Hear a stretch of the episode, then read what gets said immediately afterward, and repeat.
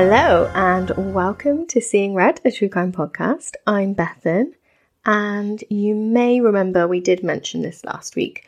You may not, you may be very disappointed to hear, but there is no Mark this week. So, welcome to season 8, episode 7. It is just me. It's a case that Mark wanted to cover, so I do feel a little bit bad for him. But then I remember he's on holiday. Let's not feel that bad for him at all. Before I get cracking on with this week's case, I just wanted to say a huge thank you to our newest Patreon supporters. So, a huge thank you to Holly Eddy, Ricky Martin Medcalf, and I really hope your name is Ricky Martin Medcalf because I love Ricky Martins, that's fun.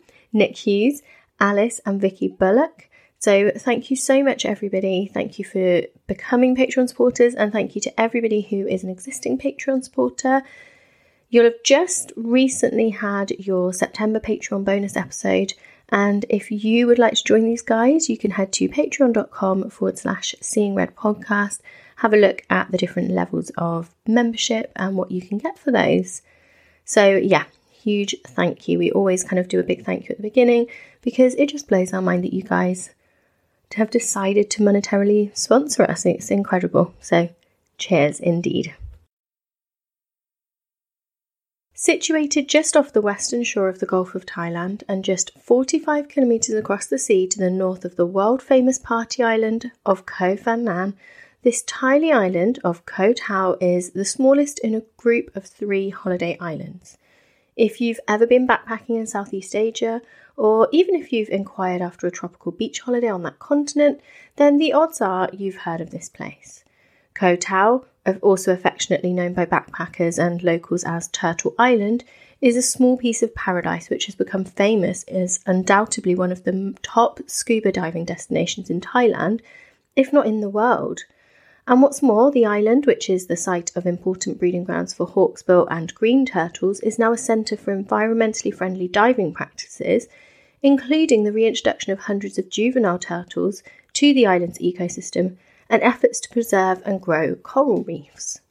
Once a destination almost exclusively for scuba divers and those looking to get away from it all, Koh Tao soon evolved with its growing popularity and is now a famous destination for wild young backpackers to warm up before or wind down from the world famous full moon party on that neighbouring party island of Koh Phangan. Fortunately, despite its enormous popularity in contrast to its relatively small size, most of the beaches around Koh Tao have retained much of their unrivaled beauty, and the island remains a charming, laid back, atmospheric destination with something to suit everyone. Accommodation options range heavily from ultra basic thatch roof bungalows to chic boutique, ultra luxurious resorts and guest houses. Koh Tao is a dream getaway and a unique opportunity for those on any budget to enjoy the beauty of one of Thailand's most spectacular islands. Non divers can also appreciate the beauty of Koh Tao, which seems relatively devoid of inhabitants during the daytime, as most visitors to the island prefer, prefer spending their days underwater. So, non divers can take a boat trip around the island, visit Koh Tao's many gorgeous beaches and bays, hike to the summit of the island, study yoga, or simply relax in a hammock, enjoying the view of nearby Koh Nang Yuan, a spectacular attraction. However, for all the beauty, serenity, and apparent perfection that Koh Tao radiates on the surface, there are those who would urge you not to be fooled and to tread extremely lightly. Koh Tao has a dark underbelly, a sinister history of mysterious deaths, mafia violence, and allegations of a widespread cover up by the Thai authorities to keep its dark secrets buried forever. As a haven for young backpackers drawn to the beautiful beaches, pumping nightlife, and rampant hedonism, the island, pre COVID, saw more than half a million young travellers arrive on its shores each year. The apparent lack of police presence on the island, coupled with the general lack of restrictions and the feeling that one is free to do what they like, tends to send people wild and really takes the party scene to a whole new level.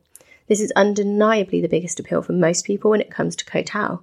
However, over the years, this has also opened the doors for some gruesome events to take place, often with devastating and deadly results. 23 year old Hannah Witheridge and 24 year old David Miller were two such backpackers. Prior to the tragic events that took place on Koh in September 2014, David and Hannah were strangers to one another. Hannah Witheridge was born in October 1990 in Hemsby, a coastal village in Norfolk. She was one of four children to her parents Susan and Tony Witheridge. Hannah was extremely close to her parents and siblings and was described as an outgoing, adventurous, and funny young woman with big ambitions. In 2014, and just 23 years old, Hannah decided to take a gap year from her postgraduate speech and language therapy course at the University of Essex. Like many other young students, Hannah eagerly decided that she wanted to spend her gap year backpacking in Southeast Asia. Susan Witheridge, Hannah's mother, was troubled by her daughter's decision from the very beginning. She sensed danger immediately, perceiving Thailand to be a dangerous place for an attractive young woman like Hannah to be travelling alone. She tried to delicately persuade her daughter to spend her gap year in a safer destination such as Europe, Australia, or even New Zealand. Hannah was sympathetic to her mother's concerns, but ultimately her mind was made up. Her university studies had been long, stressful, and tough. For months, the combined weight of her multiple exams, assignments, and essay deadlines had been a constant source of anxiety for Hannah. She needed to rest and not think about it for a while. She craved adventure and she felt drawn to the tropical beauty and excitement of Thailand. Much to her mother's relief, Hannah ultimately decided to take the trip with two of her closest friends rather than travel solo, and she promised to contact her parents every day without fail. Hannah and her friends left for Thailand in late August and spent time in Bangkok and Chiang Mai before heading down to the South Islands in early to mid September. Hannah contacted her parents and informed them that she had safely arrived by boat to the island of Koh Tao on the 12th of September 2014. The news that Hannah was on a tiny island was a source of relief for her parents, who assumed that she would be spending her time sunbathing and exploring the island with her friends, and there was no obvious danger. That day, Hannah and her friends checked into the Ocean View bungalows on the Sairee beach area of the island. It's a cheap, no frills coastside accommodation with very basic facilities. Pretty standard, kind of low level accommodation for backpackers who are travelling on a shoestring budget. And it was here that Hannah first met fellow British backpacker named David Miller, who was staying with his friend Chris in an adjacent bungalow. 24 year old David was from Jersey in the UK and was, like Hannah, a dedicated and ambitious student who was enjoying a gap year from studying for his degree in civil and structural engineering at Leeds University. David had just spent six weeks on a work placement with a major mining company in Perth, in Australia, and David and his friend Chris were spending a few weeks touring and partying in Thailand before heading back to the UK to resume their studies. David's former high school head teacher described him as a bright young man and a talented artist with real potential to forge a worthwhile and fruitful path in his life. David and Chris soon became acquainted with Hannah and her friends, and the six of them began socializing and exploring the beautiful island together as a group. David and Hannah were quickly taken by one another, and it is understood that there was a developing romantic connection between them. And it's just so amazing, isn't it? Wonderful to think of it. I mean, it's it's obviously a true crime podcast and things are not going to go wonderfully for these people, so that's horrible. But you can just imagine like carefree, away from your studies, and then you're next door to this fit guy, and you just think like the world is your oyster at this point, don't you? You just, oh, I can imagine like long days and the sun going down and cocktails. Just makes me feel really sad to know that potentially, well, not potentially, that this is not going to end nicely. On the evening of September the 14th, 2014, at around 7 pm, David, Hannah, and the rest of their group of friends met up for pre drinks at a local backpacker bar, anticipating a big night out together. They had dinner together, and witnesses observed that the group were laughing, drinking, and generally having a great time. Nothing appeared out of the ordinary. Just after midnight, the group split and went in separate directions. Hannah and her friends decided to hit up the AC Bar, a popular backpackers hangout on Sairee Beach, while David and his friends were observed going to a local supermarket and chatting with other backpackers in the street. By two o'clock in the morning, David had rejoined Hannah at the AC bar, and the pair were observed partying, drinking, and dancing together. They appeared to be having the time of their lives. They left the bar together at around 2:15 and walked along the dark and secluded coastline of Sairee Beach in the direction of their accommodation. But neither Hannah nor David were ever seen alive again. The following morning, as a hotel worker made her way to work, she stumbled upon a horrifying discovery. Hannah's battered body lay dead and partially naked on the sand. She had catastrophic head injuries, her clothes had been torn off her body, and lay scattered around the scene.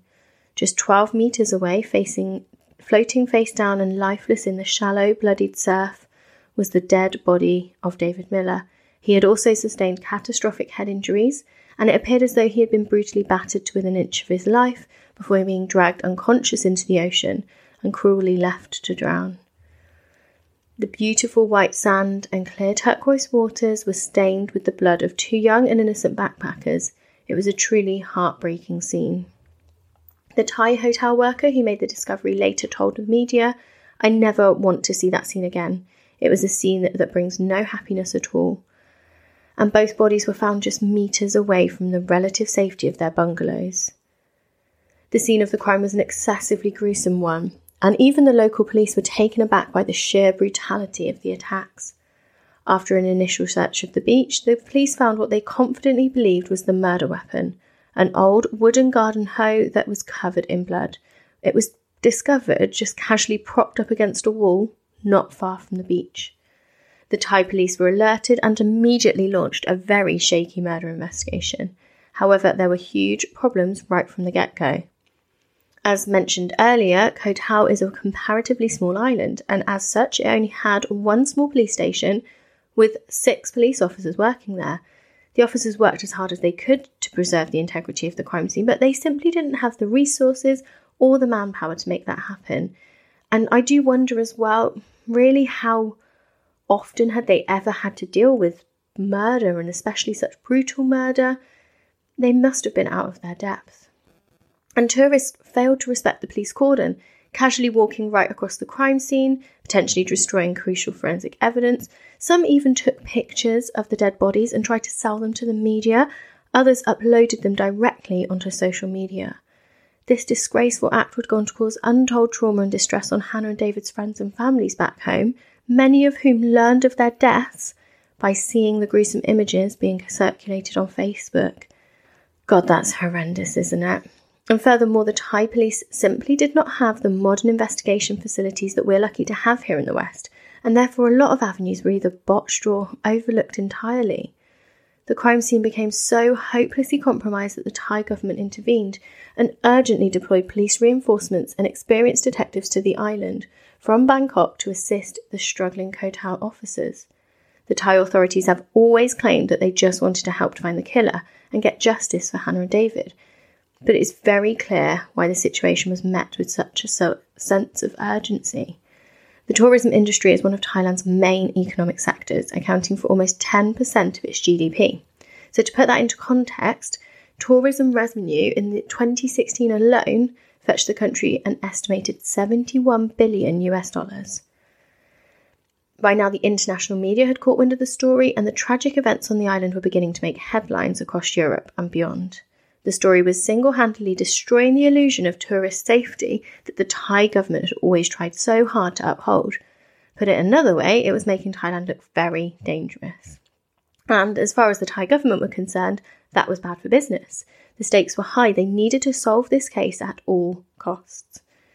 The newly arrived detectives immediately took full control of the crime scene and aggressively apprehended or arrested anyone who dared to go anywhere near it without permission and next they put their fi- primary focus on the forensics evidence that had been gathered from the most obvious sources, so including the murder weapon, the bodies themselves, and the clothing that had been torn from Hannah's body during the attack. After a notably brief analysis, the police quickly confirmed to the media that they had identified the DNA profiles of two Asian male suspects and immediately set about sweeping the island, carrying out compulsory DNA swabs from hundreds of local Asian men. Initially, it looked as though the police were carrying out a diligent and organised investigation into a horrible double murder. However, as the news swept rapidly across the tiny island, it wasn't long before things began to descend into lawlessness and chaos. The problems began when Koh community of close knit backpackers began circulating completely unsubstantiated rumours and ill informed theories surrounding who had killed Hannah and David and why. Seemingly out of nowhere, one of David Miller's backpacker friends, Sean McAnna, became an unofficial suspect after an unfounded rumour emerged that he was seen running through the streets covered in blood on the night of the killing. And as a result, local thugs began hounding Sean, trying to intimidate a confession from him. Sean McAnna was allegedly cornered in a supermarket by the thugs, who menacingly told him, It was you who killed them, we know it was you, you're going to hang yourself tonight, we're going to watch you hang. Fearing for his life, Sean spent the rest of that night hiding out in the jungle before fleeing the island early the following morning, and he'd posted on his Facebook page, Thai Mafia are trying to kill me, please help me. Sean was not making this up, he was not exaggerating, his life was undoubtedly in danger, and his out, seemingly outlandish claim that he was being pursued by the Thai Mafia was very real indeed, because it transpired that the local men who were hounding Sean were indeed members of a large, wealthy local family, known officially as the Toovichien, but commonly known as the Koh Tao Mafia. The Toovichien are said to own enormous swathes of land on Koh Tao, as well as more local businesses than any other families. By Thai standards, they are incredibly wealthy and dangerously influential too.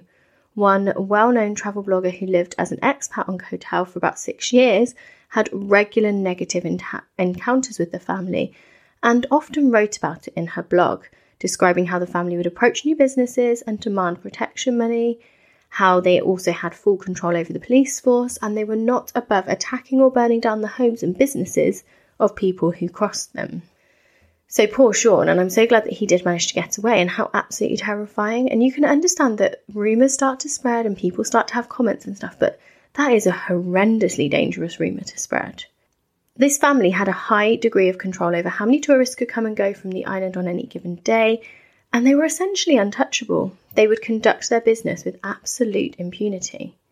Another Koh Tao expat who also owns a blog echoes these mafiosi claims, saying that the outward beauty of the island hides a very dark underbelly of crime, intimidation, violence, and even murder at the hands of a ruthless mafia who literally have the entire Koh Tao police force on their payroll. This prompted the media to start digging deeper into Koh Tao's history. Unsurprisingly, the more they probed, more and more disturbing tales began to surface. And it soon became frighteningly clear that David and Hannah are far from being the first tourists to have died or vanished on Koh Tao under dubious circumstances. It was also suggested that the Thai police had a habit of ignoring any suspicious circumstances and passing them as unfortunate accidents and the media then began to dub Koh as Death Island. If this wasn't bad enough for Koh image, it was soon made much worse when observers of the crime scene noticed an unusual presence at the crime scene of David and Hannah, not to mention a rather uncomfortable coincidence. It just so happened that on the morning of ha- the morning that David and Hannah's bodies were discovered, one of the first Thai people to arrive at the scene of the murders was in fact a member of the Toovichien family. He, of course, owned the Ocean View bungalows where Hannah and David were staying and was alerted by one of his workers early in the morning when the bodies were first discovered. He was then photographed standing next to local officers in restricted areas, apparently giving them orders, making lots of phone calls. Some said he looked angry, and it also later transpired that he was one of the men who had chased and threatened to kill Sean McAnna. His presence prompted speculation that perhaps the family were the ones responsible, or that it could have been someone associated with the family and that a cover up was on the cards. After all, what possible business did the hotel owner have being at the crime scene? As rumours go, this one was not so far fetched, especially what happened next. As the police continued their efforts to identify the DNA profiles that they had discovered at the crime scene, they eventually turned their attention to Koh Tao's huge Burmese migrant community. The Burmese migrants, who are essentially refugees fleeing the long running political unrest in Myanmar, are such high in number in Thailand that they far outnumber the Thai population on many of the islands in the south, Koh Tao being one of them. Many of them enter the country illegally and work for pitifully low sums of money doing manual work in hotels, bars, restaurants, and shops, etc. And it is known that the Burmese are a marginalised group and they are treated very poorly by their Thai neighbours. They are often oppressed and exploited. The Thai population see them as a drain on society. During the investigation into Hannah and David's deaths, Several Burmese migrants reported that they were being aggressively targeted by the police, with some even going as far as alleging that they had been beaten and even tortured by officers trying to force confessions out of them. Some of the victims came forward with picture evidence of the physical harm that had come to them in the wake of the police campaign to bag a perpetrator. Police allegedly beat them with canes, whipped the soles of their feet, and even threw boiling water at them during violent interrogations. So, therefore, it came as no real surprise to anyone when the police announced that they had identified not just two, but three Burmese suspects in the murder investigation. After spending hours analysing CCTV footage, the detectives had spotted three individuals riding a motorcycle to a nearby supermarket. The men bought beer and cigarettes and hopped back on the bike, heading towards the beach. Further CCTV footage near the crime scene also showed one of the three men apparently running into an alleyway. It took almost two weeks for the police to identify the three men and move to arrest them. The suspects were all 22 year old Burmese men. Their names were Mau Mau, Zaw Lin, and Wai Phyo. The police raided the home of Zaw Lin and he was placed under arrest. Not long after, Wai Phyo was discovered hiding on a boat and he too was arrested, and Mau Mau was interrogated by police but promptly released without any charge. So Zaw Lin and Wai Phyo had their clothes and their motorbikes seized and taken away for forensic examination. And initially, they were only charged with immigration offences, so being in Thailand illegally. The two boys were then subjected to relentless and brutal interrogations. As they couldn't actually speak Thai, the police pulled in random Burmese food vendors from the street and forced them to act as interpreters. Somewhat unsurprisingly, given the Thai police's cruelly aggressive behaviour in the run up to the arrests, within a relatively short window of time, the two men had made detailed confessions to being responsible for the murder of Hannah and David. And during the confession, both men stated that they were driven by a desire to rape Hannah when they became sexually aroused watching her and David kissing intimately on the beach. Neither Zaw Lin or Wai Phyo could afford proper legal representation. However, after a visit from a consultant lawyer from the Myanmar embassy, both men retracted their statements. They claimed they'd made those confessions under extreme duress and accused the Thai police of using torture methods to force a confession from them, alleging that they had been beaten, left naked in a freezing room, threatened with electrocution, and also execution. The police obviously, of course, strongly refuted this claim and openly shared with the media the evidence that they had that they said irrefutably connected the two men to the murders. For example, it was said that David's missing phone was found at an address that was connected to Wai Phyo. The detectives contacted the CID in the UK, who were able to match the phone serial number directly to David, but Wai would later claim that he simply found the phone on the beach. And the police also said that both the suspect's DNA matched a semen sample taken from Hannah's body. In a highly unusual and insanely controversial move, the police then staged a macabre kind of press conference on the very same spot of the beach where Hannah and David's bodies were found. And here they forced Zaw and Wai to recreate what they did in full view of the cameras. This move prompted scathing criticism of the Thai police by legal experts from around the world who branded the show as appalling, potentially prejudicial to a fair hearing, and I completely agree that is absolutely horrendous. By now, the world's media was heavily invested in this ongoing story, and several news outlets began accusing the police of corruption, torture, and planting evidence in a bid to bring about a quick conviction and a swift end to the matter. The rumours were only further fuelled when Thailand's National Human Rights Commission attempted to investigate the allegations of torture, but police representatives failed to show up at four separately scheduled meetings. Following that, further attempts to investigate the torture allegations and the ongoing investigation were actively blocked by the police. A defence team from Bangkok, composed of nearly 20 lawyers, were only permitted half an hour to meet the two men. A subsequent request by the defence team to delay the hearing and allow more time to prepare, denied by the judge at the courthouse on the larger neighbouring island of Koh Samui. A defence team from Bangkok. So they, you know, there's 20 lawyers, half an hour to meet the two men that they were supposed to represent. In December 2014, Zaw and Wai were each indicted on five charges premeditated murder, killing to conceal a criminal offence, rape, illegal entry into Thailand, and staying in the country without permission. Wai Phyo was also charged with the theft of David's phone. The murder trial for Zaw Lin and Wai Phyo commenced on the 8th of July in 2015 at the Koh Samui Provincial Court, and the proceedings lasted for 18 days.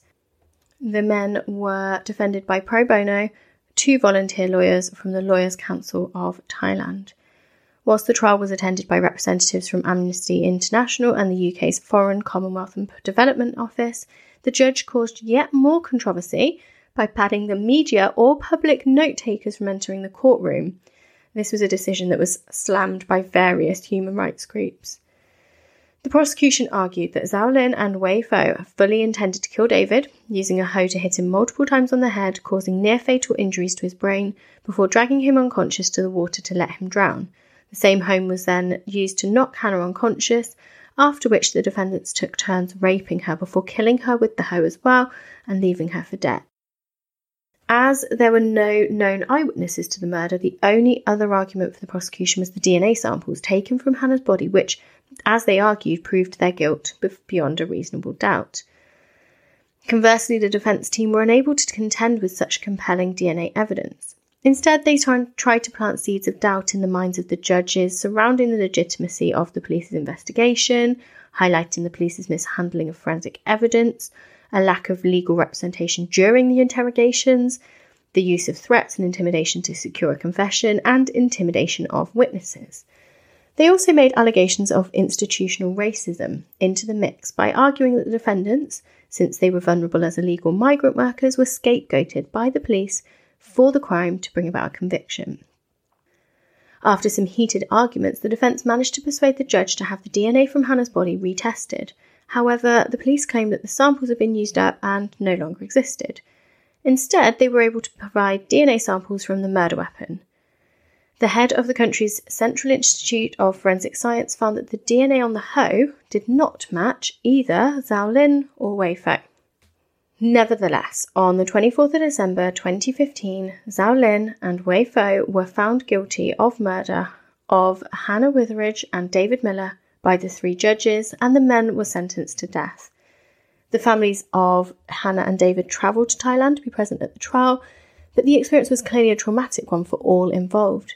Several relatives became overwhelmed with emotion when the court was shown images of Hannah's body and told graphic details of her injuries. Speaking to the media after the trial, both families expressed satisfaction with the outcome. And when asked about the allegations of torture and corruption by the police, they offered no comment. Instead, Hannah's family stated that they were confident in the Thai police's work. David's family also expressed confidence in the Thai judicial process, saying that the evidence against the defendant seemed powerful and convincing. Zaw Lin and Wai Phyo's lawyers launched an appeal against the sentence in 2017, but they were unsuccessful. The Supreme Court of Thailand upheld the sentence, stating that the police had handled the case correctly and the forensic evidence was clear, credible, and detailed. Zaw Lin and Wai Phyo's salvation came from elsewhere. On the 14th of August 2020, to commemorate the King of Thailand's birthday and to illustrate his clemency, the killer's death sentences were commuted to life imprisonment on a royal decree. However, no parole opportunities were forthcoming, and barring the unlikely event of a royal pardon, both men will likely still spend the rest of their natural lives in prison. It's worth mentioning that prison life in the UK might as well be a teddy bear's picnic compared with prison life in Thailand, which has been globally condemned it's utterly horrifying as human rights abuses. Prisoners always wear shackles on their ankles day and night. They are subjected to savage beatings by the guard for even minor indiscretions.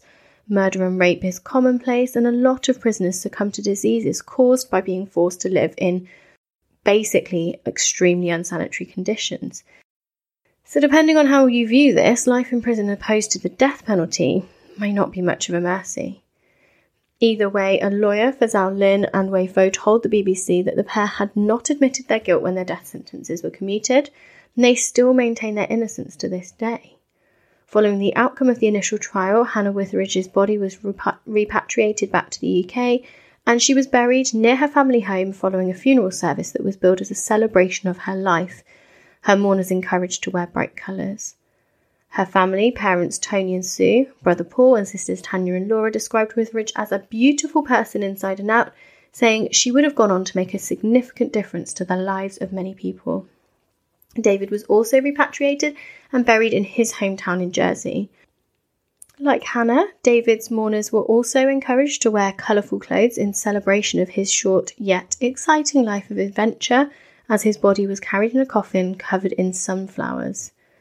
Not long afterwards, his parents and younger brother travelled to Koh to visit the spot where he had been killed, and they left flowers as well as several personal mementos, including a copy of the programme for his funeral service. A year after his death, the parents invo- unveiled a memorial for him, a bench on the north coast of his home island, and it has inscribed on it, Never let a person sit alone. In the immediate aftermath of the incident on Sairee Beach, the yearly number of visitors on Koh Tao took a sharp dip, but in the years that followed, the numbers gradually recovered, and Thailand's tourism sector seems to have escaped relatively unscathed. However, during that time period, at least six further mysterious backpacker deaths have been recorded. And so, the dark legacy of Death Island continues. So, thank you so much for joining me this week, guys. Um, as always, I always kind of say this, but it's very strange when it's not the two of us and we don't get to have any sort of discussion around any of the bits of the case. I think you'll join me in saying this is just absolutely tragic and really sad. And I don't know about you, but I do feel like the the people sentenced for these murders, I don't know, I would have wanted to see a lot more evidence against them. So, yeah, really, really tragic. And I'm sure we're going to be looking at some of these other mysterious deaths um, in the future.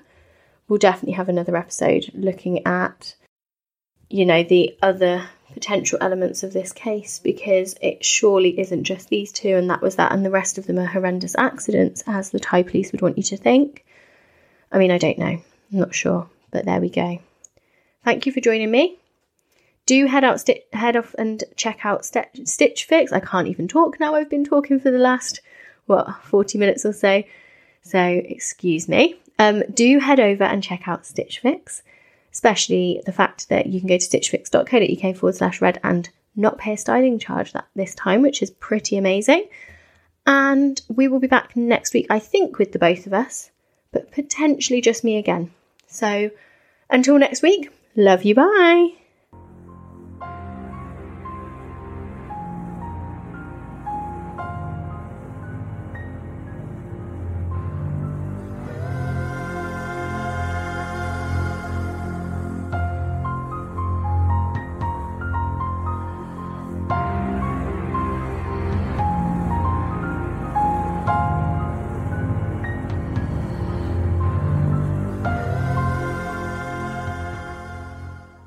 Hi, angels. It's your girl, Louise Rumble, and I'm the host of the Open House podcast. Therapy quite literally changed my life and sent me straight into my hot healing girl era. Now, each week, I share my story the good, the bad, and the downright juicy and chat with some of the world's best therapists, psychologists, and wellness experts. From love, sex, and dating to attachment styles, nervous system regulation, wellness hacks, hormone balancing, and more, nothing is off the table. I've emptied my bank account on therapy and healing so you don't have to. So if you're ready to leave the past in the past and build the future you've always deserved, me and my favorite experts are waiting for you on the Open House podcast. Listen now wherever you stream your podcasts, and I cannot wait to meet you.